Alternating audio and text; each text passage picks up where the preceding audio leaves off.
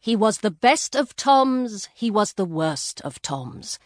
Fleet of foot, sleek and solitary, Skilley was a cat among cats, or so he would have been, but for a secret he had carried since his early youth, a secret that caused him to live in hidden shame, avoiding even casual friendship, lest anyone discover Scat, cat! A broom came down hard out of London's cold and fog. Startled, Skilley leapt sideways, and the broom whiffled empty air. The cat, however, refused to scat. He eyed the dead fish, then the broom, calculating the distance between the two. Off now, you thieving moggy! the fishmonger shrilled. As if reading his thoughts, she kicked the fish under her stall and cocked the broom for another swing.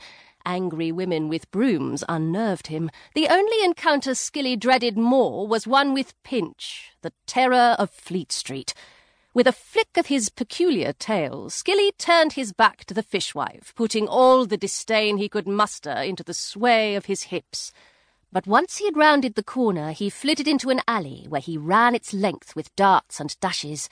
Pausing at the end of the passageway, he surveyed the familiar cobblestones, and his spirits lightened. Huddled over her fire on a near corner was the crone who sold roasted chestnuts for a halfpenny. A few paces from her, a boy hawked mulled cider. Down the street, the song of the rag and bone man mingled with the rattle of carriages and the hum of pedestrians. Ah, Fleet Street, Skilley thought. Home to some of the finest eating and drinking in London, the street was a perfect gathering place for scavengers. And down a certain modest court stood a most particular pub, famed as a haunt for London writers, Ye Olde Cheshire Cheese. Skilley peered through the gauzy mist. The inn's hanging wooden sign twitched in a swirl of January wind. Skilley shivered and looked longingly toward the cosy tavern. There has to be a way in, he thought. Whatever it is you're thinking, don't, came the warning, followed by a soft, dangerous purr. Ah, Pinch. Skilley's tone was pleasant, but this outward calm belied the clenching of his stomach. And a fine day to you.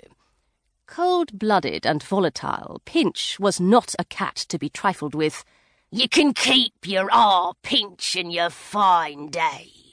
His eyes narrowed and the hackles on his ginger-striped shoulders rose in challenge. Just mind you keep away from the cheese. The cheese? Skilley asked, unblinking. What of it?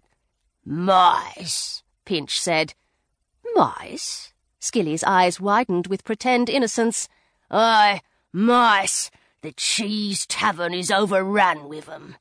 Ah, grandest cheese in England, so they say, and where there's that manner of cheese, there's mice aplenty. He paused and gave a pleasurable groan. Fat and juicy, plump and round, young and tender. His nose twitched as though it could already smell a nest of baby mice. Mice aplenty, you say? Skilley interrupted.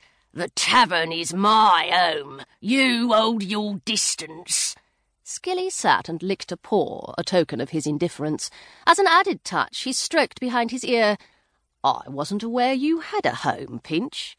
Aye, but I do, and that there's it. He nodded toward the inn.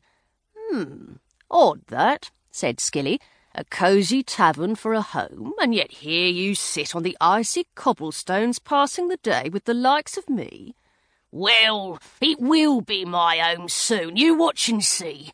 The place is ate up with mice, and the master's witless for want of a mouse killer. The cheese is looking for a mouser? A not unpleasant chill danced up Skilley's spine. Yes, and I'm it. Cross me and so help me I'll rip out your... But Skilley had dropped the thread of the conversation. A mouser, eh? A plan began to nibble at his mind, a plan of such elegant simplicity he was amazed he hadn't thought of it before. Stretching lazily, he rose, and with a last twitch of his crooked tail said, You are a cat among cats, Pinch, and I thank you. For what? The ginger cat snarled after him. What I do? Skilley didn't answer. He was already engrossed in the audacity of a scheme so bold, so cunning, it would surely set him up for the rest of his nine lives.